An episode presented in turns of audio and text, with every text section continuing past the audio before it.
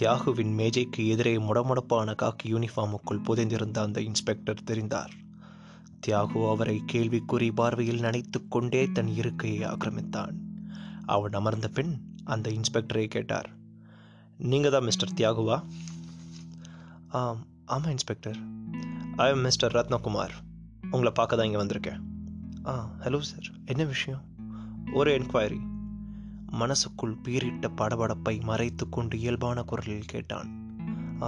Business என்கொயரியா அவர் மறுத்தலை தலையசைத்தார். நனோ போலீஸ் என்கொயரி போலீஸ் என்கொயரியா என்கிட்டயா?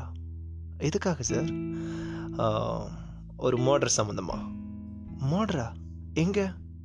ஆந்திராவில் வரவழைத்து கொண்ட குழப்பத்தோடு அவரை பார்த்தான். அவர் தொடர்ந்து கேட்டார். சுசீலாவை உங்களுக்கு தெரியுமா? எந்த சுசீலா? ஆந்திராவை சேர்ந்த சுசீலா. ஆ தெரியும். எப்படி தெரியும்? அந்த பொண்ணு அங்கே ஒரு ஏஜென்சி வச்சுருக்கா. பிஸ்னஸ் பேசுகிறதுக்காக என்னை பார்க்க ஒரு ரெண்டு முறை வந்திருக்கா. இங்கேயா? நோ நான் மாதத்தில் பத்து நாள் ஆந்திராவுக்கு ஆஃபீஸ் டூர் போயிடுவேன். அந்த சமயத்தில் என்னை அங்கே பார்க்க வந்திருக்கா. உங்களுக்கு இடையில் பிஸ்னஸ் நடந்ததா? இல்லை இன்ஸ்பெக்டர் எங்கள் ப்ராடக்ட்ஸ் அந்த பொண்ணு தன்னோட ஏஜென்சி மூலமாக விற்பனை செய்யணும்னு கேட்டுச்சு. ஆனால் நான் எங்களோட டேர்ம்ஸ் அண்ட் கண்டிஷன்ஸ் அந்த சுசிலாவோட ஒத்து வரல. அதனால் முதல் கட்ட பேச்சுவார்த்தையிலே பிஸ்னஸ் ஸ்டாக்ஸ் நின்று போயிடுச்சு. அந்த பொண்ணை கடைசியாக என்னைக்கு பார்த்தீங்க போன டூரில் அதான் எப்போ? போன மாதம் பத்தாம் தேதி. சுசீலா மர்டர் ஆயிட்டா தெரியுமா? முகம் பூராவும் அதிர்ச்சியை நிரப்பிக்கொண்டு அவரை பார்த்தான் தியாகும் இன்ஸ்பெக்டர் என்ன சொல்கிறீங்க சுசிலாவை கொலை பண்ணிட்டாங்களா? யார் எதுக்காக கொலை பண்ணாங்க? துப்பாக்கியால் சுடப்பட்டவ இருந்திருக்கா யார் கொலை செஞ்சாங்க? எதுக்காக கொலை நடந்தது? இன்வெஸ்டிகேஷன் நடந்துகிட்டு இருக்கு.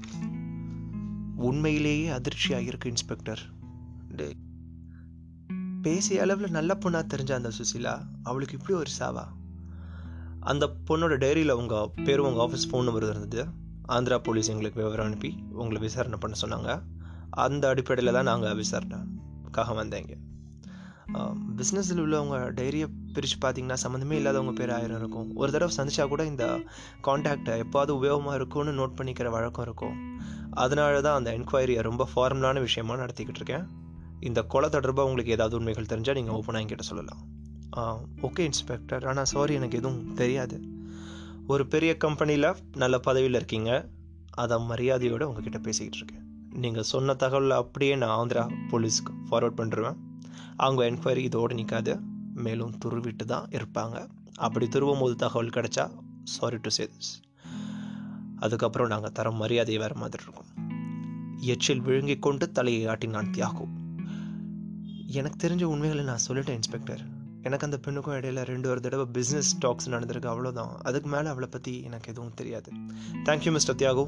தேவைப்பட்டால் திரும்பவும் நாங்கள் உங்களுக்கு காண்டாக்ட் பண்ணுவோம். கை குலுக்கி விட்டு விடை பெற்றார் இன்ஸ்பெக்டர் ரத்னகுமார். அவர் ஆஃபீஸை விட்டு மறைந்த பிறகு தலையை பற்றி கொண்டு மேஜையில் கவிழ்ந்தான் தியாகு.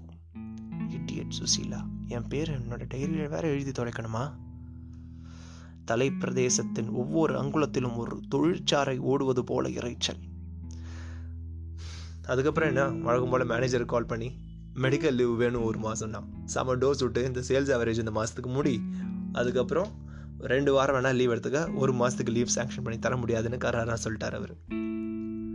லலிதா ஆவி பறக்கும் காபி கோட்டை ட்ரேயில் வைத்து அவனிடம் நீட்டினாள். எந்திரிங்க சாயந்தரம் ஆச்சு. மணி ஆறு ஆக போதுங்க காலைல ஆஃபீஸ்லேருந்து திரும்பியதும் அடித்து போட்ட மாதிரி தூங்கி தியாகு சோம்பல் மறித்து கொண்டே ஜன்னலை பார்த்தான். சூரியன் தொடுவானத்தில் உயிரை விட்டு கொண்டிருந்தான். வானம் மசமசப்பான மங்கள் நிறத்துக்கு மாற ஆரம்பித்திருந்தது. பறவைகள் இரைச்சல்களோடு கூடு திரும்பிக் கொண்டிருந்தன. போர்வையை விலக்கிக் கொண்டு எழுந்தான். வாஷ் பேஷனில் முகம் கழுவி கொண்டு டவல் முகத்தை ஒற்றிக்கொண்டே திரும்ப வந்து காப்பி கோப்பையை எடுத்து உறிஞ்ச ஆரம்பித்தான். ட்ரேயை டீப்பாய் மேல் வைத்துவிட்டு அவனுக்கு எதிரே அமர்ந்தாள் லலிதா. என்னாச்சு உங்களுக்கு? காலையில் தூங்க ஆரம்பிச்சது? சாயந்தரம் வரைக்கும் இப்படி அடிச்சு போட மாதிரி தூங்கிட்டீங்க. Journey tired Lalitha. மத்தியானம் சாப்பிடக்கூட எழுந்திரிக்கலையே நீ தான் எழுப்பியிருக்கலாமே. எழுப்பி பார்த்தேன். தூக்க கலக்கத்தில் கோபமாக எரிஞ்சு விழுந்துட்டீங்க என் மேலே. நானும் விட்டுட்டேன். பாடி டயர்டோட இந்த தடவை மென்டல் டயர்டும் சேர்ந்துருச்சு லலிதா. மென்டல் டயர்டா ஆமாம் இந்த தடவை ஆஃபீஸ் டூர் நூறு சதவீதம் வேஸ்ட் உருப்படியாக ஒரு ஆர்டர் கூட புக் ஆகலை. ஆஃபீஸில் மேனேஜர் கிட்ட செம டோஸ் நான் வெறுத்து போயிட்டேன். ஒரு மாதம் லீவ் கேட்டேன். அதையும் தர மாட்டேன்னு சொல்லிட்டாரு. ஒரு மாதம் லீவா எதுக்குங்க? நீ நானும் ஊட்டி அல்லது கொடைக்கானல் மாதிரி மலை பிரதேசத்தில் கொஞ்ச நாள் கொட்டேஜ் எடுத்து தங்கிட்டு வந்தா ரிலாக்ஸாக இருக்கும்னு தோணுச்சு. மேனேஜர் லீவ் தரலையா இன்னைக்கு மட்டும் லீவ் எடுத்துக்கோங்க. இந்த மாதம் ஆவரேஜாக சேல்ஸ் டார்கெட்டை அச்சீவ் பண்ணிவிட்டு அப்புறமா லீவ் எடுத்துக்கோங்கன்னு சொல்லிட்டாரு. அதனால் என்ன இப்போ? இப்போ போகிறதுக்கு பதில் இன்னும் ஒரு வாரம் கழிச்சு போயிடலாம். அப்படி இல்லை லலிதா ரிலாக்ஸேஷன் இல்லாமல் இந்த ஒர்க்கை கண்டினியூ பண்ண முடியாதுன்னு தோணுது. அந்த அளவுக்கு உங்கள் மைண்டு டிஸ்டர்ப் ஆனதுக்கு என்ன காரணம்னு நான் தெரிஞ்சுக்கலாமா? வெறும் ஆஃபீஸ் சமாச்சாரம் தான் சப்ப கட்டு கட்ட வேணாம். வேறு எதையோ என்கிட்ட மறைக்கிறீங்க. எதையும் நான் மறைக்கலையே. சரி அப்படின்னா இப்போ நான் கேட்க போகிற கேள்விக்கு நீங்கள் ஃப்ராங்காக பதில் சொல்லணும்.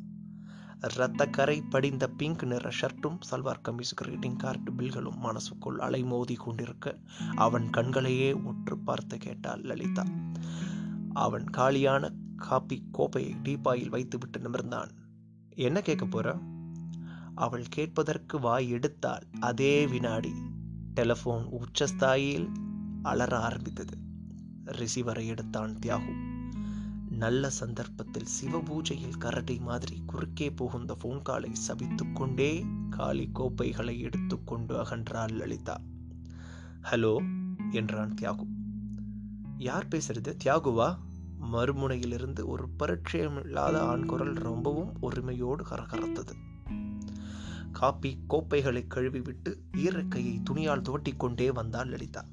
யாருங்க ஃபோனில் இந்தர்னு ஒருத்தர் பேசினாரு. உங்களுக்கு தெரிஞ்சவரா? இல்லை இல்லை இல்லை. புது அறிமுகம் தான். புது அறிமுகமா? கம்பெனிக்கு வந்த கிளையண்ட் வீட்டுக்கு எதுக்காக ஃபோன் பண்ணி? இருக்காரு.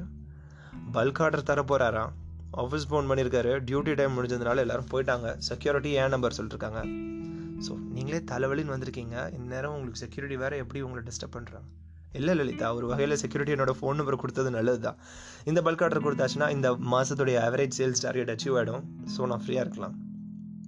இப்போ அந்த இந்தர் எங்கே வருவாரா? நான் தான் அவரை பார்க்க போனோம். ஹோட்டலில் அருண் இன்டர்நேஷ்னலில் தங்கிட்டு இருக்காராம். இன்றைக்கி தான் பத்து நாள் ஆஃபீஸ் டூர் முடிஞ்சு வந்தீங்க.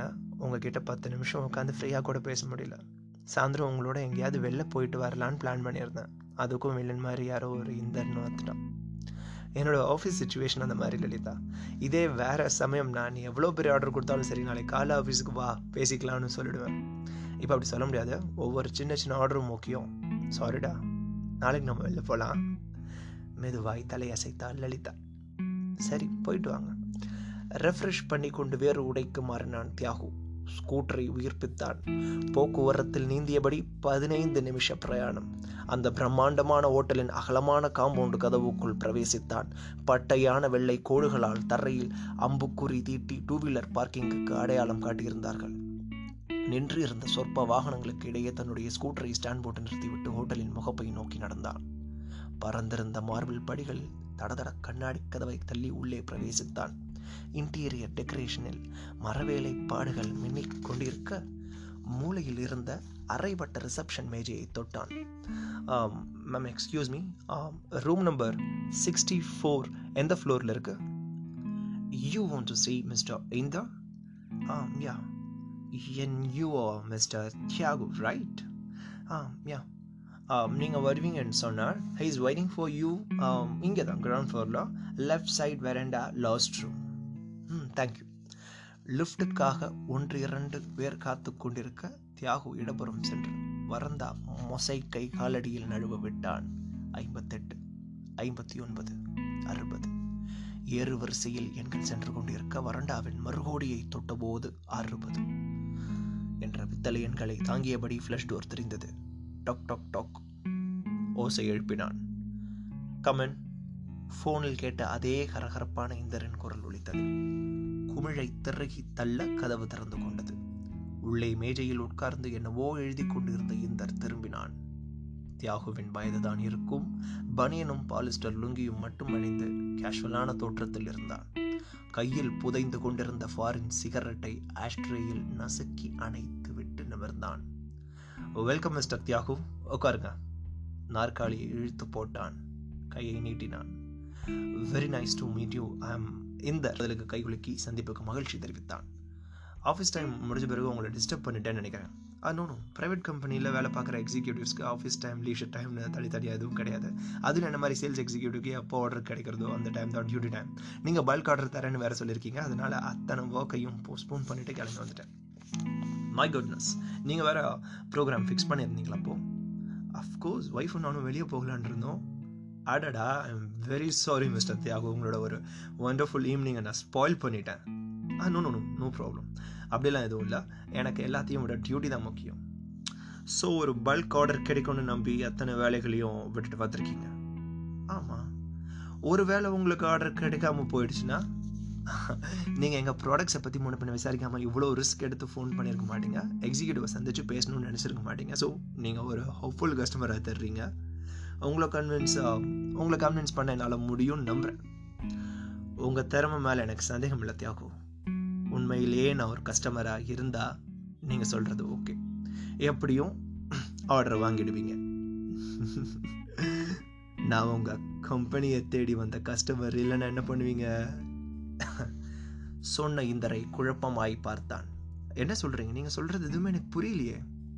புரியும்படியா சொல்கிறேன் முன்பெண் அறிவும் இல்லாத நான் பேசணும்னு சும்மா உன்னை கூப்பிட்டேன்னா நீ வரமாட்டேன் அதனால தான் பல்க் ஆர்டர் தரேன்னு ஒரு கஸ்டமர் மாதிரி உங்ககிட்ட பேசினேன்.